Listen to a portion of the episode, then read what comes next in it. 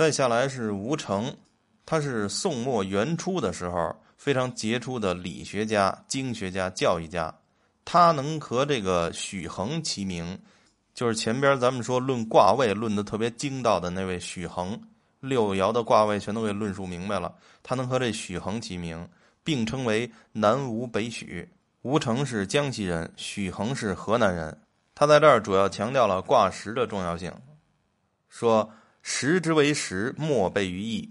他强调时事的重要性，没有比易经更完备的了。说程子谓之随时变易以从道。夫子传六十四彖，读于十二卦发其繁，而废其时与时易时用之大。他说程子说跟随趋势变易而从道，也就是顺势而为。孔子做了《易传》的六十四个彖辞，对于其中的十二消息卦，尤其揭示了其中的要旨，强调了时事的意义和作用。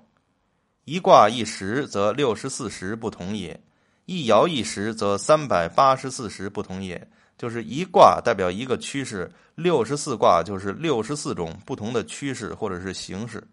一爻一时，三百八十四爻就代表三百八十四种不同的时事。始于前之前，终于未济之未济，则四千九十六时各有所值。就是进一步排列组合呢，还有四千零九十六个。更加细分的趋势，隐而深，触类而长，识之百千万变无穷，而吾之所以识其实者，则一而已。就是再进一步的组合下去，还会有更多细分的实事，以至于百千万变无穷无尽。